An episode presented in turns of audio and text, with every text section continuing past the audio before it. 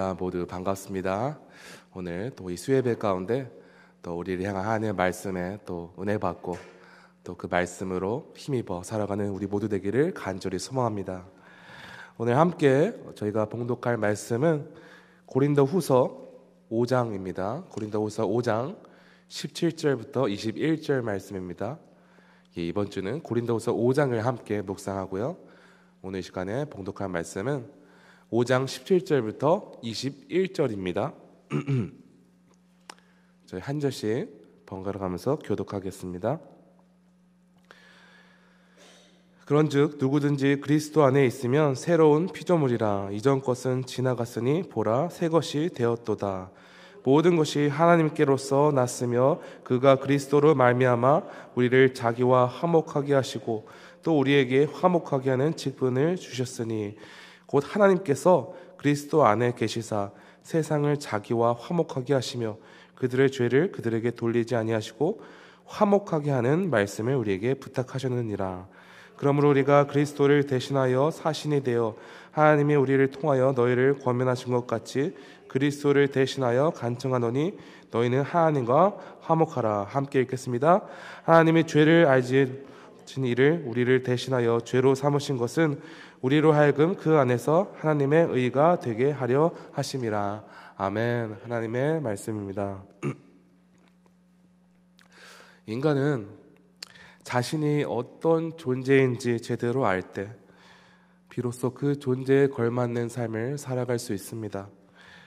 그리고 자신의 존재를 제대로 알기 위해서는 먼저 자신이 무엇을 필요로 하는 존재인가 이것을 알아야 되죠. 하지만 자, 많은 사람들은 자신이 진정으로 무엇이 필요로 하는 존재인지 알지 못하고 살아갑니다. 그래서 평생 엉뚱한 것들로 자신의 마음과 자신의 몸을 채우기에 바쁩니다. 돈과 명예와 여러 세상의 쾌락거리들로 자신을 가득 채우면 언젠가는 안정적이고 만족스러운 삶을 살 수 있을 것이라 착각합니다. 하지만 음, 현실은 그렇지 않습니다. 아무리 우리 자신을 세상의 최고의 것들로 채울지라도 우리는 절대로 만족할 수 없을 뿐더러 인하여 진정한 행복을 찾을 수 없습니다. 왜냐하면 애초에 우리가 추구하는 이 세상의 것들은 우리 영혼의 궁극적인 피로를 만족시키고 채울 수 없기 때문입니다. 오늘 이 세대를 살아가는 사람들은 참으로 육체적으로뿐만 아니라 정신적으로 힘든 삶을 살아갑니다. 각각 자신만이 얻고자 하는 것을 누리기 위하여 그 목표를 실현하기 위하여 모든 시간과 에너지와 온 마음을 쏟아내면서 아주 치열하게 살아가고 있죠. 매일 너무나도 바쁘고 분주한 나를 살아가느라 육체적으로뿐만 아니라 정신적인 스트레스, 우울증, 트라우마, 대인 기피증, 공황 장애 등등의 여러 정신적인 고통을 앓고 호소하는 사람들이 참 많습니다. 그런데 더 심각한 문제는 이러한 문제가 있음에도 자신이 문제가 있음을 인정하지 않고 제대로 그 문제를 해결할 생각도 없으며 여러 단기적이고 일시적인 방법으로 빨리 이것을 해결하고자 한다는 것이죠. 술, 담배, 마약 등에 의지하여 자신의 고통을 덜어줄 방법을 찾곤 합니다. 또한 쇼핑, 여행, 그 외 여러 취미 생활을 통해서 자신의 정신적인 고통을 덜어내려고 합니다. 여러분, 건강한 취미를 갖는 건 참 좋죠. 이것은 일시적으로 우리가 가진 스트레스를 해소할 수 있는 일상으로부터 잠시 벗어나게 하여 여유를 찾을 수 있는 긍정적인 역할을 합니다. 하지만 애초에 이런 것들은 우리의 몸과 정신과 영혼을 제대로 치유할 수 있는 해결책이 아닙니다. 적절히 여러 취미 생활을 갖는 것이 유익할 수는 있지만 자신의 스트레스를 해소하려고 시작한 취미 생활이 또 하나의 중독이 되고 그것에 더 집착하게 되었어. 믿음 생활을 하는데 방해가 되는 것을 그런 모습들을 많이 목격하게 됩니다. 그렇다면 왜 사람들은 자신의 영혼에 무엇이 필요한지도 모를 뿐더러 계속해서 엉뚱한 것을 자신의 궁극적인 필요인 마냥 쫓아다니며 이것을 추구하기에 바쁩니까? 사도 바울은 이에 대한 답을 로마서 1장 28절에 기록하고 있습니다.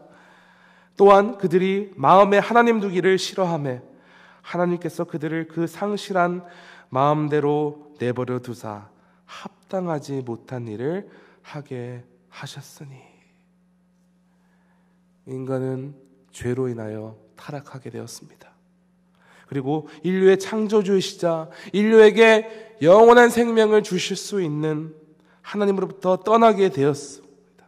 그래서 우리 존재의 궁극적인 피로인 하나님께 나아간 대신에 합당하지 못한 일, 즉 헛된 것들을 쫓아다니는 존재가 되었습니다.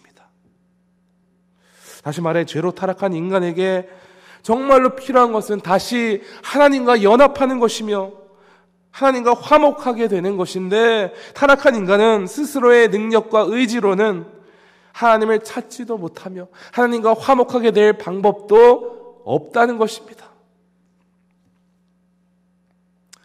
그런데 오늘 본문에서 사도 바울은 이러한 절망 상태에 이르렀던 인간의 운명을 완전히 바꾸는 복음의 진리를 선포하고 있습니다.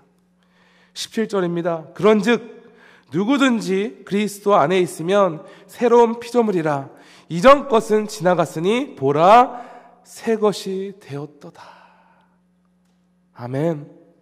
누구든지 하나님께서 은혜로 인류에게 보내신 예수님을 믿음으로 예수께서 삶의 구주가 되셔서 예수 안에 속하게 된 새로운 피조물은 새로운 존재가 되었으며 새로운 정체성 안에서 살아가게 되었습니다.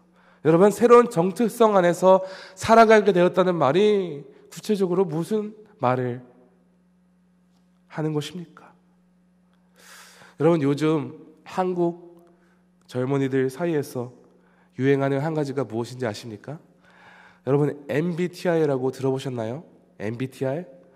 어, 일종의 성격 유형을 검사하는, 검사하는 도구로서 여러 질문에 이렇게 답을 하면 네 글자가 나옵니다. 뭐 예를 들어서 뭐 ENFP, ISTJ 뭐 이런 식의 그런 단어가 나오면은 그 단어에 따른 어떤 성격과 성령을 알아볼 수 있는 어, 하나의 도구입니다. 물론 이 테스트가 뭐 절대적이다, 완전히 정확하다 볼 수는 없습니다. 그렇지만 어, 이걸 통해 이제 나의 성향에 대해서 또 다른 사람의 성향에 대해서 알아볼 수 있는 도구가 되는 것이죠. 여러분 근데 이 MBTI가 유행하기 전에 한참 전에 어, 한국에서 또 유행했던 게 있죠. 뭔지 아시나요? 우리에게 좀 더 친숙한 혈액형, 그렇죠? O형인가, A형인가, B형인가, AB형인가 이렇게 이 특징에 대해 쓰여진 많은 그런 글들을 읽던 시절이 기억이 납니다. 그런데 이 혈액형과 관련해서 좀 개인적으로 황당하고 어, 좀 재밌었던 일화가 있었습니다. 저희 친구 중에 한 명이 A형이었습니다. 그래서 이제 제가 고등학교, 대학교 때인데 A형이었습니다. A형이었습니다. 그래서 이 A형의 대표적인 특징 중 하나가 뭐 소심하고 또 어떤 낯을 가리고 사소한 것을 마음에 꼭 담아두는 뭐 이런 특징이 있죠. 그래서 음, 이 친구도 되게 비슷한 그런 성향을 가진 친구였습니다. 그런데 어느 날 이 친구가 우연히 병원에서 이제 검사를 받다가 피 검사를 하게 된 것이죠. 그런데 알고 보니 자신이 A형이 아니라 B형이었다는 사실입니다. 어, 근데 참 놀라웠던 사실은 뭐 혈액형을 제대로 된 혈액형을 알았다는 것 자체는 뭐 그렇게 놀라운 사실이 아니죠. 그런데 이 친구가 이 새로운 혈액형을 알아내는 순간부터 급격하게 어, 이 친구의 그런 성향과 성격이 좀 바뀌는 것 같은 것을 느꼈습니다. 어, 여러분 이 결과에 대해 어떻게 생각하십니까? 뭐, 음, 이 판단은 여러분께 맡기겠지만, 그냥 제가 이 일화를 굳이 말씀드리는 이유는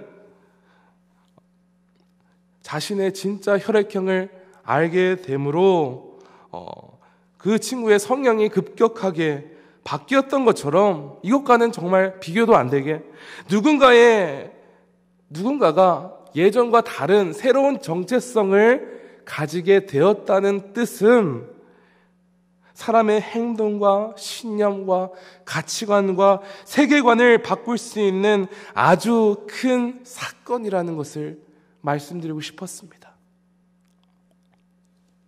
그러므로 누군가가 예수님 안에서 새로운 정체성을 가지고 살아가게 되었다는 것은 은혜로 구원을 받아 하나님의 자녀가 되었다는 사실과 더불어 새로운 가치관 속에서 오직 예수님만을 위해 살아가야 하는 새로운 목적이 생겼다는 것입니다. 예수님께 속하며 예수님 없이는 살 수 없는 존재가 되었다는 것입니다. 누군가가 새로운 정체성 안에 살아가겠다는 것은 단지 겉으로 사람이 보기에 모습과 행동이 조금 변한 것이 아닙니다. 새로운 정체성을 가지게 된 사람은 예전과는 완전히 다른 신념, 가치관, 세계관 속에 살아가며 아예 다른 목표를 지향하며 살아가게 됩니다. 그러므로 사도 바울은 예수님과 함께 죽고 다시 살아난 사람, 즉 예수님을 위하여 새로운 인생을 살게 된 삶, 사람의 삶 가운데 총체적인 변화, 명백하고 뚜렷한 삶의 변화가 나타난다는 것입니다. 여러분 그렇다면 예수님 안에서 새로운 인생을 살게 된 그리스도인에게 구체적으로 어떤 삶의 변화가 일어납니까? 오늘 본문을 통해서 예수님 안에서 새롭게 태어난 그리스도인들 가운데 나타나는 두 가지 삶의 변화에 대해 나누기 원합니다. 첫 번째로 예수님 안에서 새로운 인생을 맞이한 그리스도인은 하나님과의 관계가 회복됩니다. 하나님과의 관계가 회복됩니다. 본래 인간은 죄로 말미암아 하나님과 단절된 상태에 있었습니다. 아까 서론 로마서 말씀에서 언급하였던 바와 같이 인간은 죄로 인하여 인류의 창조주이시자 생명을 주시는 하나님을 떠나게 됨으로써 하나님을 찾을 생각도 없으며 하나님과 화목하게 될 방법도 없는 사람이었습니다. 그리고 죄는 하나님과의 관계만 깨뜨리는 것이 아니라 인간과 인간의 관계를 깨뜨립니다. 가족 간의 관계, 이웃과의 관계, 사회 여러 분야의 관계들을 깨뜨립니다. 세상은 사람과 사람의 관계가 노력만 한다면 어느 정도 회복할 수 있다 믿지만 인간은 절대로 깨어진 관계를 회복할 능력이 없습니다. 왜냐하면 사람과 사람의 관계를 깨뜨리고 또한 하나님과 사람의 관계를 깨뜨리는 것은 바로 죄의 권세이기 때문입니다. 우리는 이 죄의 권세를 절대로 만만하게 봐서도 안 되며 우리의 힘으로 어떻게든 대적하려고 해서도 안 됩니다. 우리는 죄의 권세로부터 자유로워질 수 있는 능력이 없으며 소망이 없는 자였습니다. 그러나 우리가 예수님을 구주로 믿고 예수님을 삶의 구주로 모시게 될 때 우리는 모든 관계를 깨뜨리는 죄의 속박으로부터 자유로워질 수 있습니다. 18절입니다. 모든 것이 하나님께로서 났으며 그가 그리스도로 말미암아 우리를 자기와 화목하게 하시고 오직 예수님을 통하여 하나님과 인간의 관계가 회복될 수 있습니다. 또한 이 세상에서 무너지고 깨어진 여러 사람과 사람의 관계도 오직 예수님을 통해서만 회복될 수 있습니다. 예수님 외에 관계를 깨뜨리는 죄를 해결할 방법도 없으며 하나님께 가는 길도 없으며 하나님과 화목하게 되는 길도 없습니다. 19절과 21절을 제가 읽어보겠습니다. 곧 하나님께서 그리스도 안에 계시사 세상을 자기와 화목하게 하시며 그들의 죄를 그들에게 돌리지 아니하시고 21절입니다. 하나님이 죄를 알지도 못하신 이를 우리를 대신하여 죄로 삼으신 것은 우리로 하여금 그 안에서 하나님의 의가 되게 하려 하심이라. 죄가 전혀 없으신 예수님께 우리가 짊어했던 죄와 그 죄에 대한 저주를 짊어지시게 하심으로써 우리는 새로운 존재가 되었으며 하나님과의 관계가 회복되었습니다. 성도 여러분께서는 예수님으로 말미암아 이 놀라운 복음의 은혜를 우리가 누리게 되었음을 믿으십니까? 예수님으로 말미암아 우리가 새로운 피조물, 새로운 존재로서 살아가게 되었음을 매일 하나님께 감사하고 계십니까? 우리가 더 이상 죄의 권세에 속하지 아니하며 마지막 날 심판의 때에 심판에 이르지 않고 온전한 모습으로 부활하게 될 것이라는 사실은 모든 인류에게 있어서 최고로 복된 소식임을 믿으시기 바랍니다. 왜냐하면 우리 구주 예수님의 믿음을 말미암아 하나님과의 관계가 회복될 때 우리 인생 가운데 뚜렷한 목적이 생기고 진정한 기쁨과 평안이 찾아오기 때문입니다. 오늘 이 세상에 아직도 예수님을 믿기를 부인하는 유대인들과 더불어 하나님과의 관계가 깨져서 죄로 시달리며 방하는 사람들이 참 많습니다. 하나님께서는 온 열방에게 복을 주기 위하여 이스라엘 백성들을 선택하셨죠. 그리고 그들이 온 열방을 향하여 제사장 나라가 되었어. 하나님을 따르는 거룩한 백성이 되기를 원하셨습니다.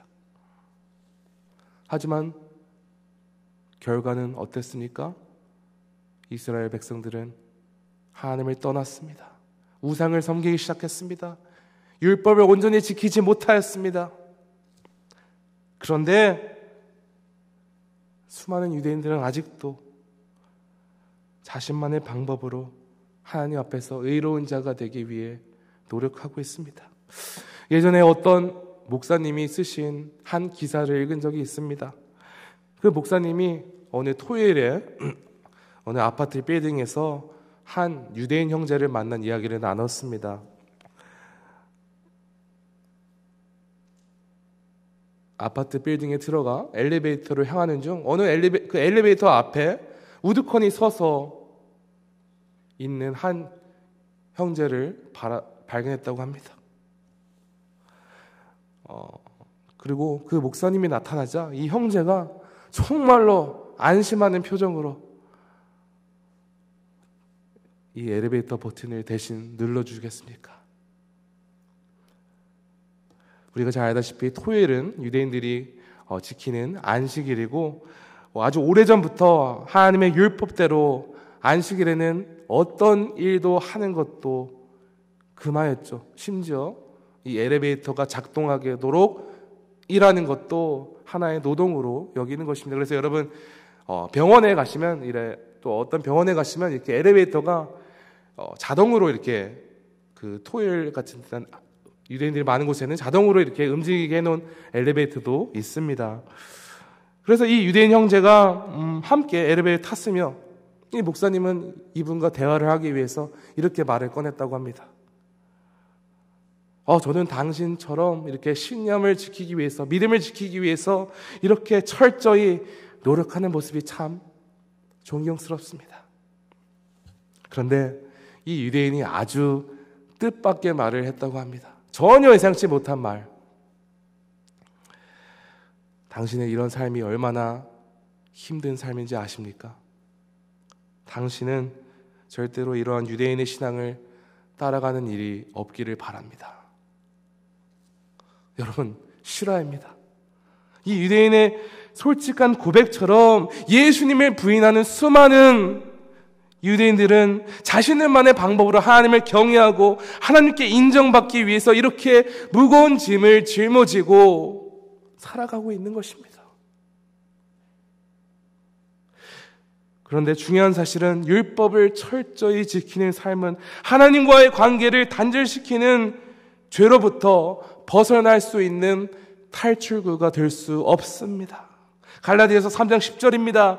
무릇 율법 행위에 속한 자들은 저주 아래에 있나니 기록된 바 누구든지 율법 책에 기록된 대로 모든 일을 항상 행하지 아니하는 자는 저주 아래에 있는 자라 하였습니다. 사도 바울은 율법 행위를 철저히 지키려는 모든 사람들은 저주 아래에 있는 자들이라 말합니다. 왜냐하면 그 누구도 율법을 완벽하게 지킬 수 없을 뿐더러 율법을 쫓는 삶은 진정으로 죄의 족쇄로부터 자유롭게 하실 수 있는 예수님을 부인하는 길이기 때문입니다. 갈라디아서 5장 4절도 이렇게 기록되었습니다. 율법 안에서 의롭다함을 얻으려 하는 너희는 그리스도에게서 끊어지고 은혜에서 떨어진 자로다. 우리는 이 말씀에 기록된 바와 같이 율법 안에서 의롭게 여겨지는 행위를 단지 유대인뿐만 아니라 예수님의 은혜를 받아들이는 대신에 그 어떤 다른 탈출구를 따르는 사람들에게 적용해야 합니다. 유대교이든 힌두교이든 어떤 종교를 열심히 믿고 따라간 사람이라도 예수님의 은혜를 붙들지 않고 헛된 종교의 열심을 따르는 자는 모두 마지막 날 심판에 이르게 될 것이라는 것입니다. 종교가 없는 무신존자들도 마찬가지죠. 아무리 제각각 자신의 방법대로 스스로를 위로하고 스스로의 목적을 찾아가려 할지라도 예수님의 은혜 밖에 있으면 하나님과의 관계가 단절되었어. 하나님의 대적으로서 죄의 심판의 대가를 받아야 되는 존재라는 것입니다. 그래서 사도 바울은 더 나아가 오직 예수님의 은혜로 하나님과의 관계가 회복된 주의 백성은 그 관계에 계속 머물러야 한다고 말합니다. 20절입니다. 그러므로 우리가 그리스도를 대신하여 사신이 되어 하나님이 우리를 통하여 너희를 권면하시는 것 같이 그리스도를 대신하여 간청하노니 너희는 하나님과 화목하라. 여기서 사도 바울은 한번 예수님을 믿어 구원을 받은 사람이 구원을 이룰 수 있다. 이것을 말하는 것이 아닙니다.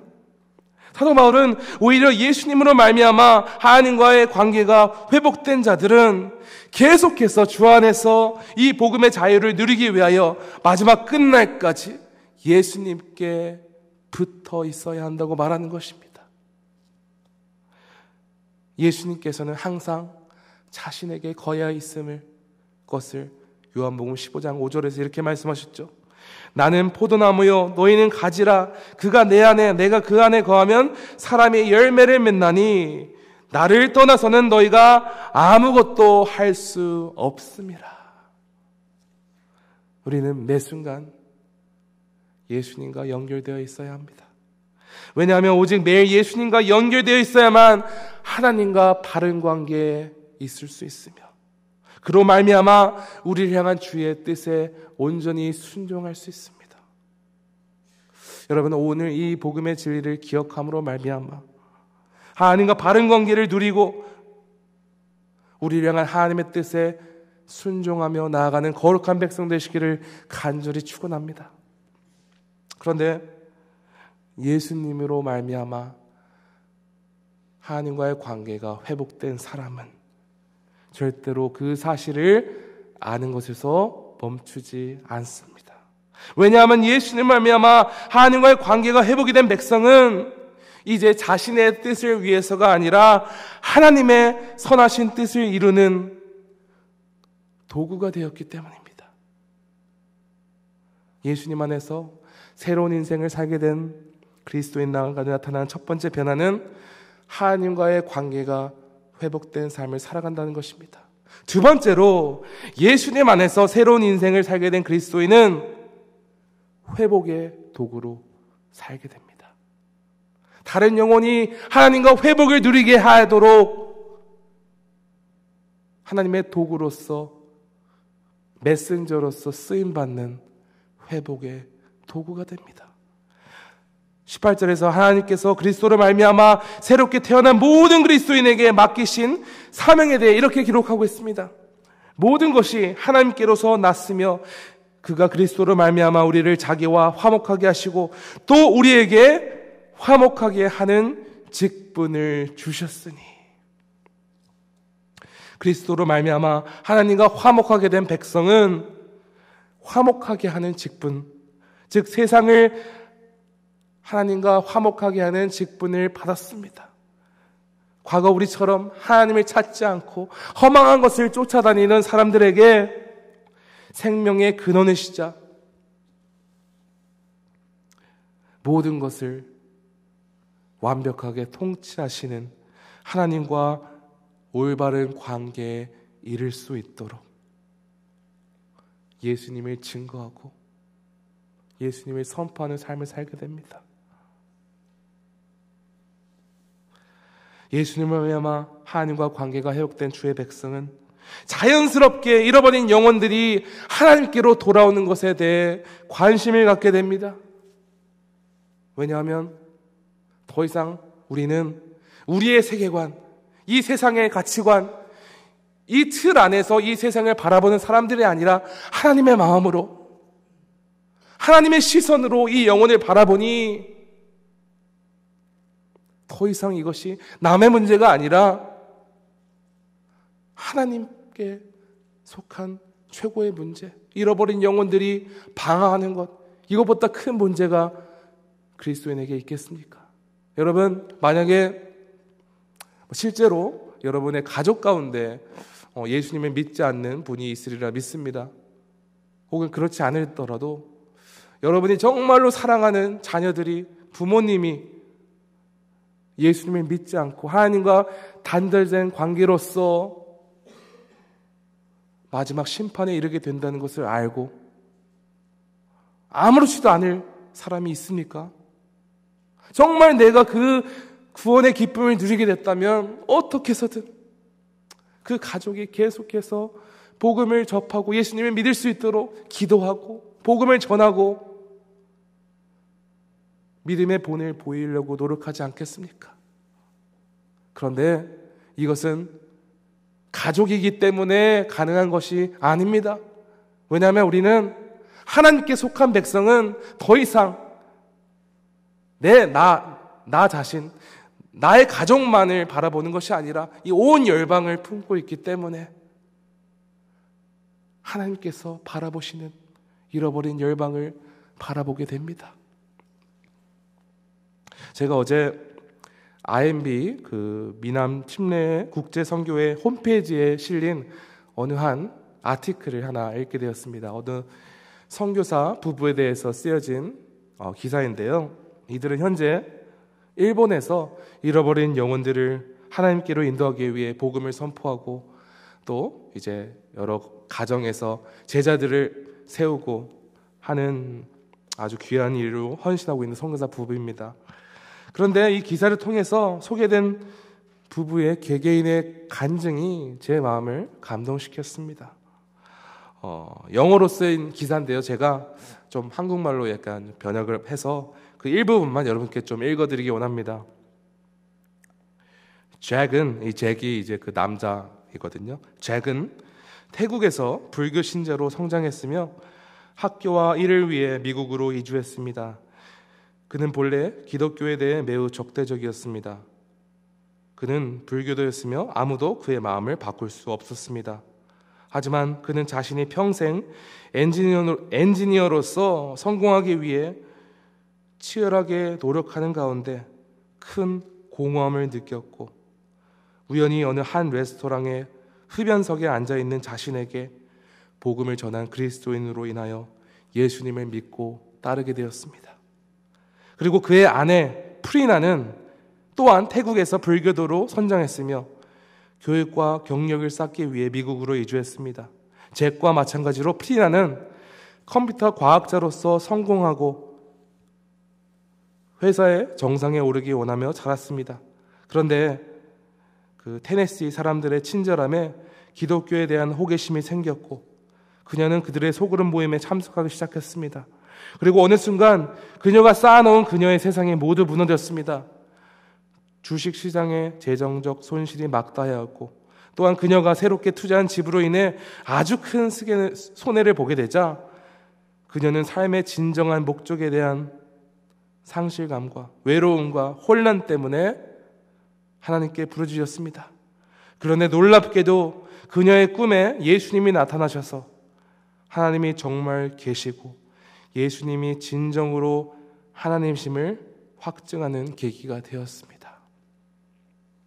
그리고 이후에 이 부부는 일본에 대한 성교적 마음을 품게 되었고 하나님께서 그들을 일본에 있는 잃어버린 영혼들에게 인도하심을 그 뜻을 헤아리고 순종하여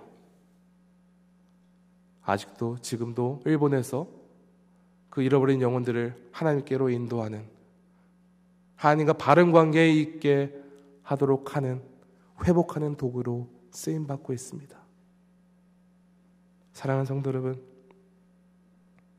우리가 주 안에서 진정한 회복을 누리게 되면 하나님과 올바른 관계에 있게 되면 우리의 마음이 하나님의 마음을 품게 됩니다. 더 이상 나만 중요한 사람이 아니라 내가 그토록 성공을 위해 추구하던 것, 내가 나의 만족을 위해 추구하던 것, 여기에 머무르는 것이 아니라 온 열방을 품게 된 것이죠. 왜냐하면 그곳에 하나님의 마음이 있기 때문이죠. 성도 여러분께서는 예수님으로 말미암아 새로운 삶을 살게 된 존재로서 하나님께서 여러분에게 맡기신 사명을 위해 헌신하며 살아가고 계십니까? 우리 지구촌 교회가 하나님께서 맡기신 화목하게 하는 직분, 이 세상 모든 영혼들이 예수님으로 인하여 하나님과의 관계가 회복되어 또한 그들 또한 또 다른 제자를 삼는 그런 위대한 역사가 우리 교회로부터 시작되어 이루어지는 하나님의 역사가 있기를 간절히 축원합니다.